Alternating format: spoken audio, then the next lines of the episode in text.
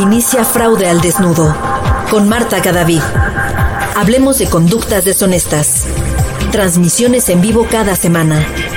Escucha de nuevo las transmisiones en las plataformas digitales del Instituto Internacional de Ética y Cumplimiento y en las páginas de nuestros socios y patrocinadores. ¿Estás preparado para un nuevo desafío?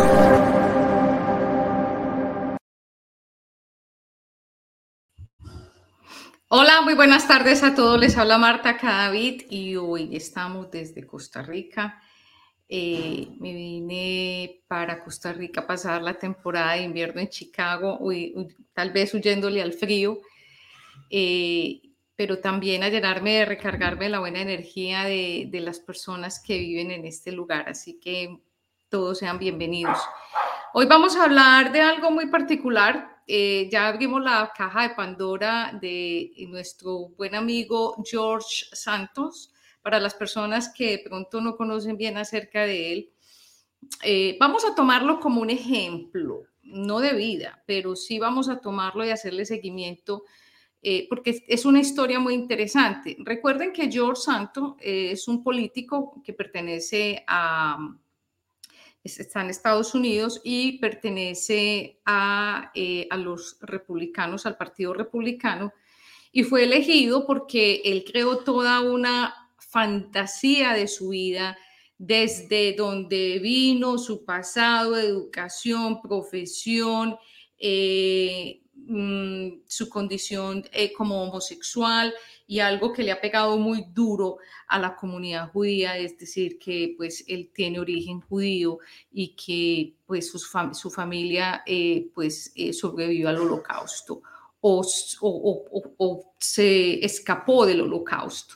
Esto le ha pegado muy duro a la comunidad de, que lo eligió, simplemente porque él creó toda esta fantasía, toda esta burbuja y ha sido todo pues un mundo de mentiras. Eh, ya nosotros contamos las mentiras acerca de, su educación, de dónde había trabajado, de sus inversiones y poco a poco pues le hemos seguido la pista a George Santos. Pero en el día de hoy yo lo voy a tomar como ejemplo más eh, desde el término de qué es lo legal y qué es lo ético.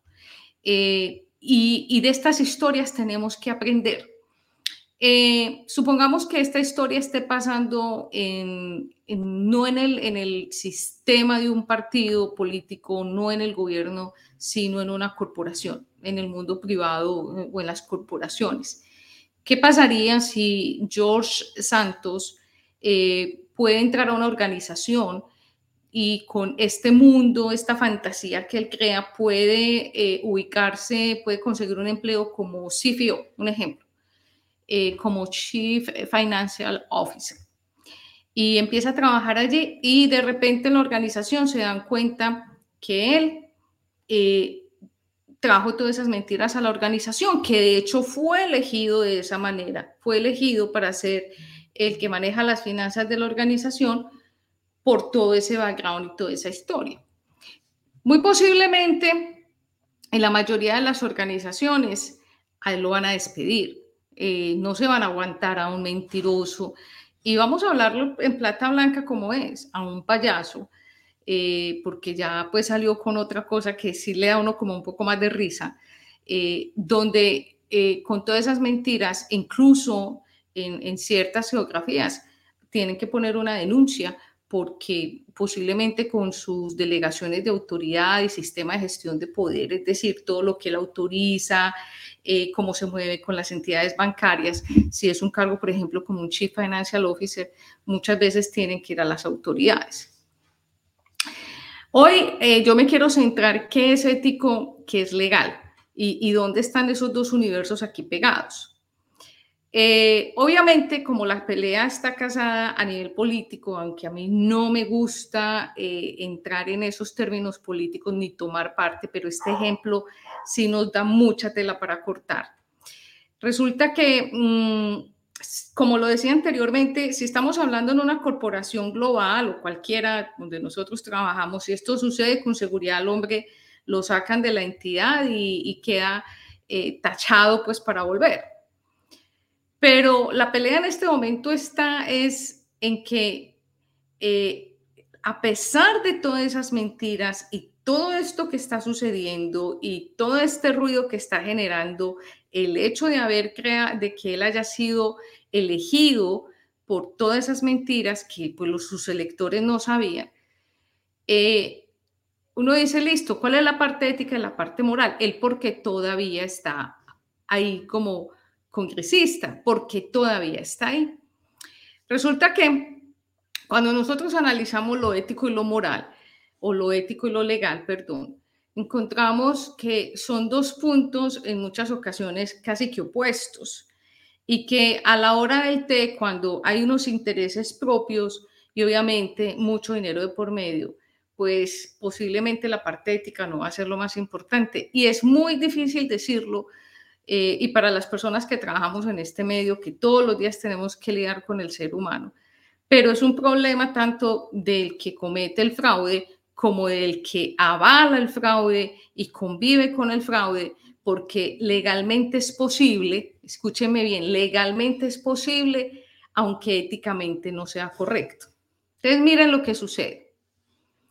El personaje se llena de mentiras, eh, los medios de comunicación lo persiguen por toda parte, sale cada hora, si ustedes le hacen un Google, una búsqueda en Google o en cualquier browser, van a encontrar cientos de noticias de este señor eh, pero él dice que no se va y el Partido Republicano como tal dice, ¿el por qué se va a ir? Hay que esperar, hay que esperar y, determinar si se queda o se va, pero no, él no se tiene que ir. Legalmente él no se tiene que ir porque él necesita que se evalúe su situación.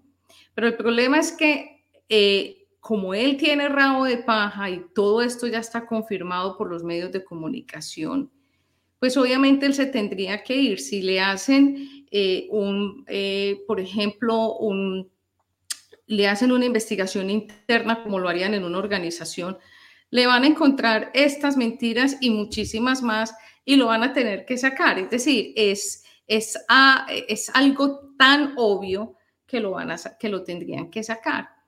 Pero si lo sacan, ¿quién va a ocupar esa silla en el Congreso de los Estados Unidos no es otro republicano, es un demócrata. Entonces, miren que el problema aquí no es ético, el problema es legal. El problema no es que él esté fundamentando sus mentiras, sino que se las están acolitando, porque si a él lo sacan, que eso sería la parte ética, que eso sería la parte moral, se pierde esa silla y se llega y llega un demócrata y entonces eh, pues va a haber, mm, se va a desbalancear lo que ya estaba balanceado. Entonces aquí tenemos nosotros que entender y tomar este ejemplo más allá de lo político, porque pues no, no hay necesidad de que nos vamos hasta allá.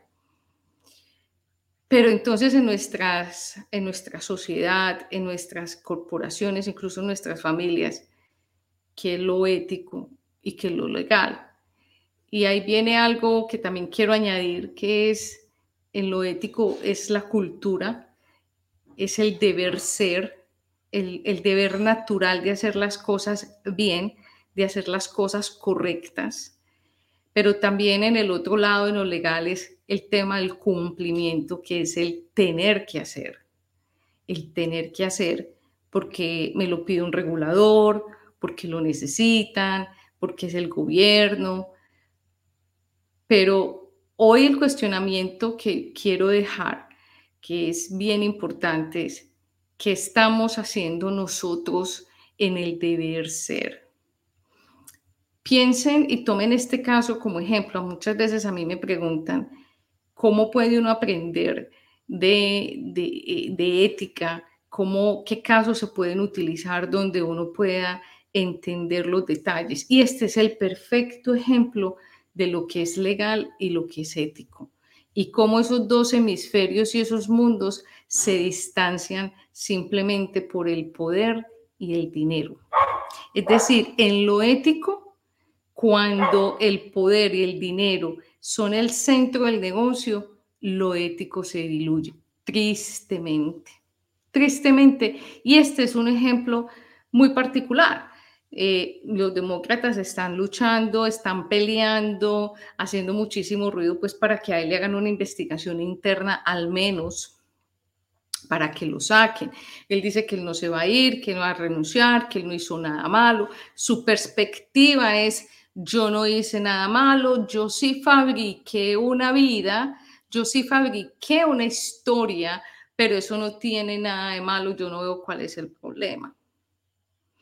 Entonces, los demócratas vienen ahí empujando para que él se vaya, pero él sabe que él tiene todo, que así sea el más pinocho, mentiroso, antiético, lo peor, la peor demostración de un ser humano, así de simple, él tiene un respaldo muy grande porque no lo van a dejar ir por el simple, el simple hecho de que en esa silla que quedaría vacía la ocupa una persona de la, del otro partido político. Hoy nosotros tenemos que entender muy bien este tipo de historias para saber cómo nosotros nos comportamos en las organizaciones y cómo aprendemos de esto. Muchas veces nosotros tenemos que lidiar con esas eh, aguas, eh, yo lo llamo eh, como aguas oscuras y esas ambivalencias es cómo nosotros podemos, yo, no diría, yo diría que conciliar de alguna manera, pero qué es lo que a nosotros definitivamente nos eh, direcciona el camino. ¿Es todo lo legal o todo lo ético? O cuando tenemos que tomar una decisión, la tomamos basado en qué? En qué es lo legal o es lo ético. Hoy en día, cuando nosotros estamos trabajando en compañías y, nos, y estamos seguros que eh, tenemos que estructurar la cultura organizacional, la cero tolerancia a los actos deshonestos, la actitud férrea de dejarse tentar, siempre nos vamos a guiar por la ética. Y hoy en día hay corporaciones que tienen esto ya muy bien definido y es que no se van a dejar tentar y es lo que llaman en muchos casos la responsabilidad social. Y es que demuestran con sus acciones que aún así sí tienen problemas porque los problemas no van a faltar, no van a faltar. Siempre va a haber fraude, siempre va a haber abuso. ¿Quién creyera que en las organizaciones más lindas, felices y más organizadas todavía se ven estos casos? Pero no les da susto admitir que si eso pasa, no lo van a tolerar. Es más, salen y dicen, esto es lo que está sucediendo y así lo vamos a manejar.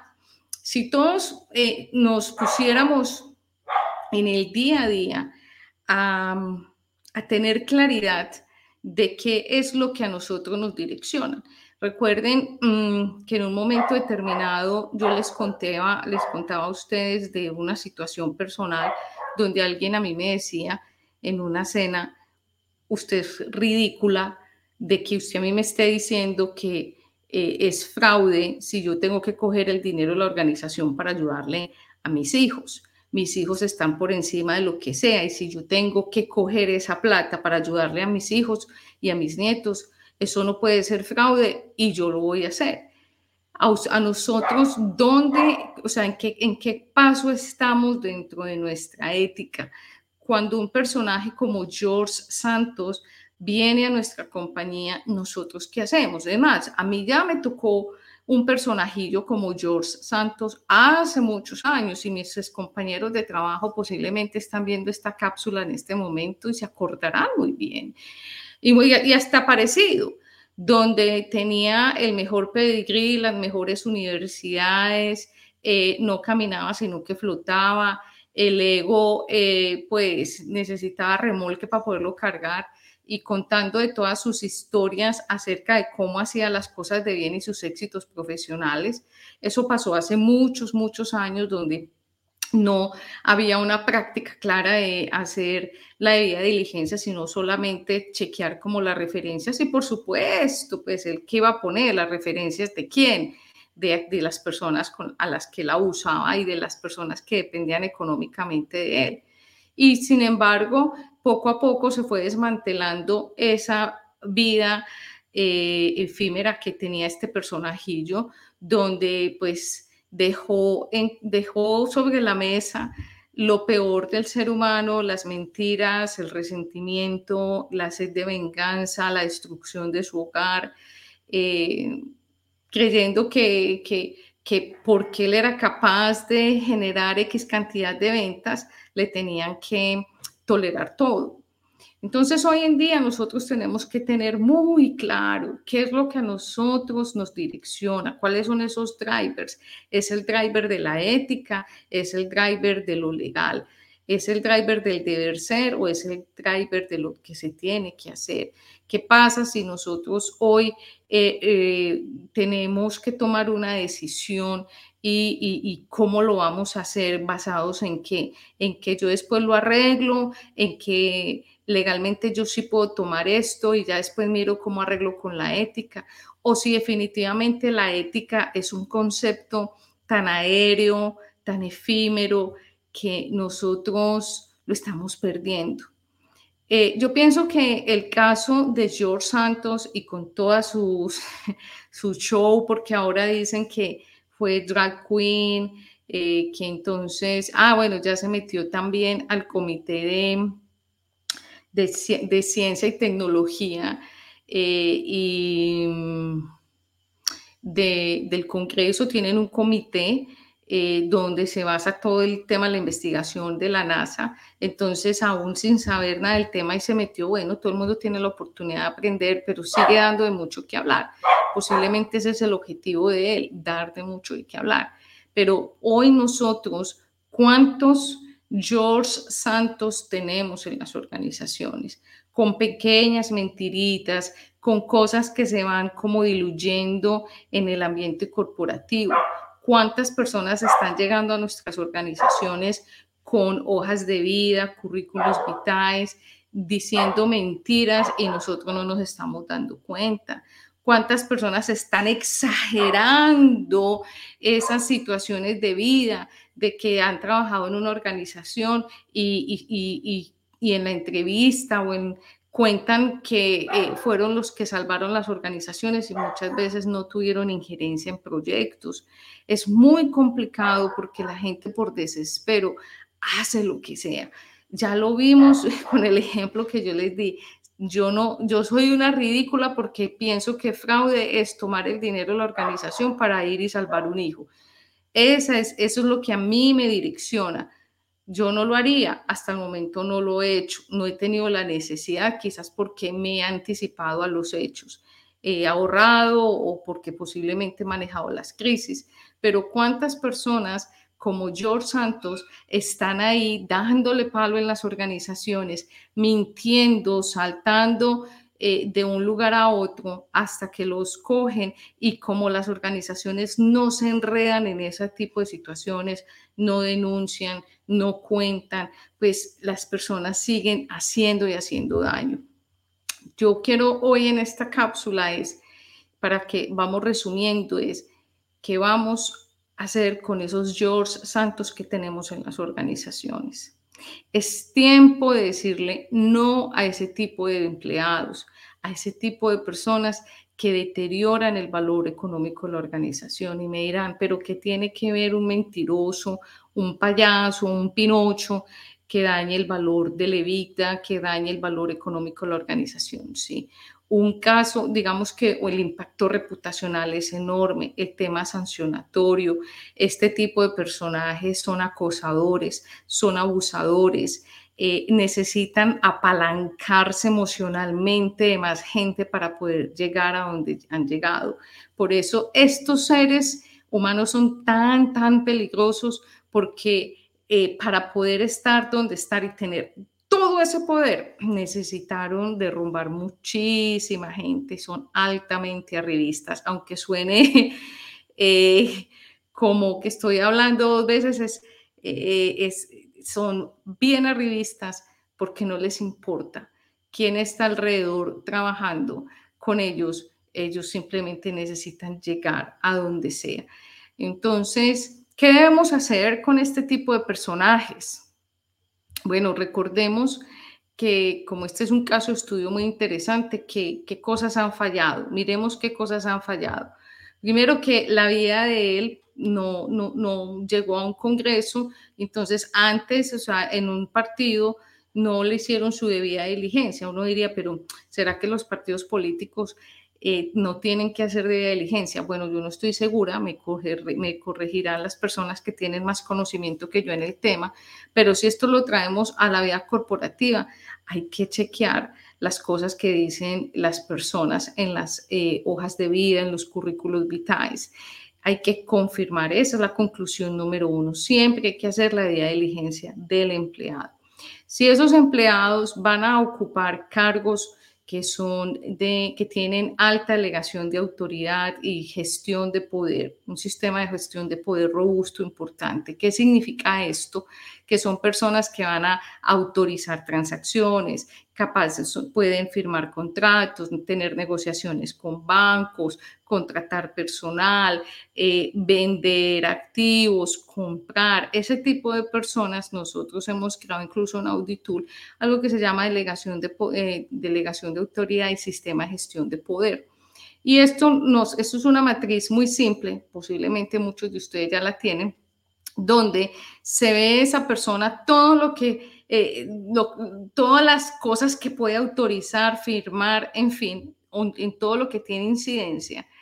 Entonces, cuando esas personas tienen como ciertos niveles, esas personas tienen que pasar por procesos mucho más complejos. Entonces, por ejemplo, hay que hacerle una diligencia de sus finanzas para pues conocer un poquitico dónde está concentrado su patrimonio. En el caso, por ejemplo, de George Santos, que decía que él había trabajado, creo que, no me acuerdo, con Schwab y Citi, y Citi eh, como inversionista, como investor y después que tenía inversiones y que tenía 13 casas o propiedades, en fin, todo eso hace parte de la historia financiera del personaje. Cuando nosotros tenemos también una persona con un cargo alto, hay que también mirar de dónde vienen esos, eh, esos activos, hay que mirar eh, el estado inicial de su situación financiera. Y es más, cada año debe haber una política en las organizaciones de que esas personas cada año deben presentar también sus impuestos.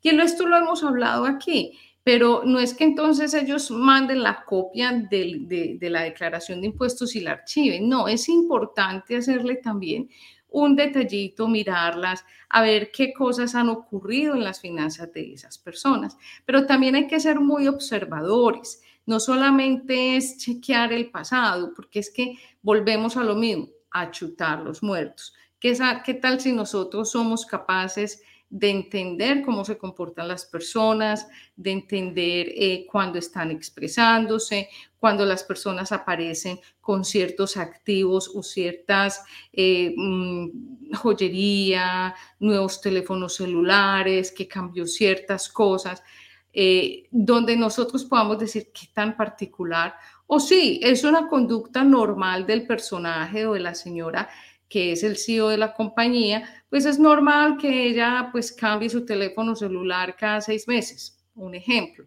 No es nada bueno ni nada malo, todo tiene un patrón de comportamiento que cuando ya entramos a analizarlo nos podemos dar cuenta que eso sí eh, hace parte de la rutina de la persona y lo puede soportar económicamente o definitivamente hay, hay algo escondido.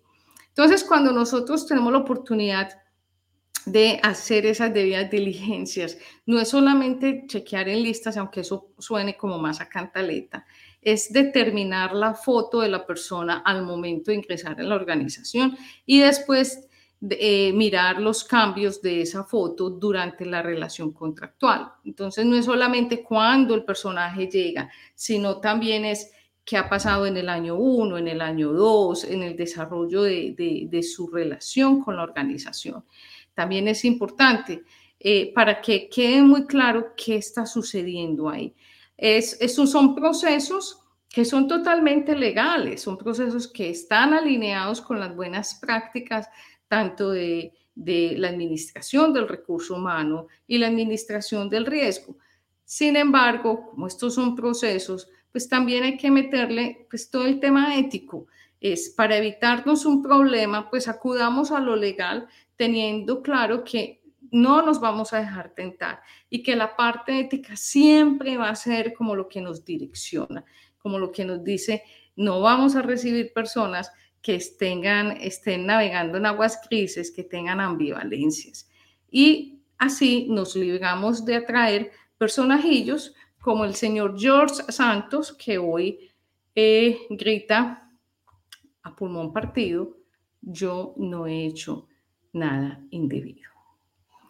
Eh, bueno, los invito a que se inscriban en Auditool para que en el mes de marzo eh, ustedes puedan tomar el entrenamiento para tomar el examen como expertos antifraude con el ICPF en España. Eh, como cada año vamos a estar Julián Ríos, eh, Juan y yo eh, apoyándolos en este proceso. Quiero decir, quiero quedar muy claro acá, es que este no es un entrenamiento para tomar un examen. No es que aquí se les vaya a enseñar a, chequear la pregunta 1, la 2, la 3, la 500, no. Esto es un entrenamiento bastante extenso porque es toda una semana, cuatro horas todos los días, más los trabajos que se dejen en casa, donde vamos a hablar de COSO 2013, la anatomía de los actos deshonestos, auditoría, la parte de eh, forense con Julián, eh, donde las personas eh, aprenden muchísimo y afinan sus conocimientos, que eso es lo más importante, afinan sus conocimientos y ya tienen la oportunidad de certificarse con el ICPF. Entonces yo los invito para que eh, chequen en Auditool eh, esta parte. Bueno, y ya por último, la semana entrante contamos con eh, la fortuna de tener a Naum Fred. Lo vamos a tener aquí. para muchos es un placer que él nos dedique 30 minutos de su valioso tiempo para contarnos cosas que no sabíamos de él y sobre todo qué tenemos que hacer hoy en día nosotros los auditores. Bueno, eh, les estaré contando durante la semana poste, con diferentes posts. Por favor, eh, compartan la información. Alguien la está necesitando. Eh, no, se, no se imaginan todo lo bueno que ustedes pueden hacer por una persona simplemente por compartir. Hace poco a mí me llegó la invitación en Facebook de alguien. Yo chequeé la foto, eh, me di cuenta que esa foto estaba en Linden. Yo contacté a la persona de Linden y le dije, su foto está siendo usada por alguien en Facebook. Le mandé el link. La persona original no tenía Facebook y me dijo, ¿cómo así? ¿Y usted quién es? Eh, ¿y usted dónde está? Porque la persona está en Europa. Eh, ¿quién está usando esto? Yo le dije, no, mire, esto es lo que tengo. Y ese señor quedó altamente agradecido simplemente porque se le dijo que su información, su foto, estaba siendo usada por scammers. Entonces, muchas veces dándole clic, compartiendo información, podemos ayudarle a muchísima gente. Bueno, me despido de ustedes. Nos vemos la semana entrante para que hablemos con Naú. Eh, muchas gracias por conectarse en el día de hoy. Y bueno, la conclusión es cuántos George Santos tenemos en las organizaciones. Un abrazo desde el alma, muchas bendiciones. Hasta pronto.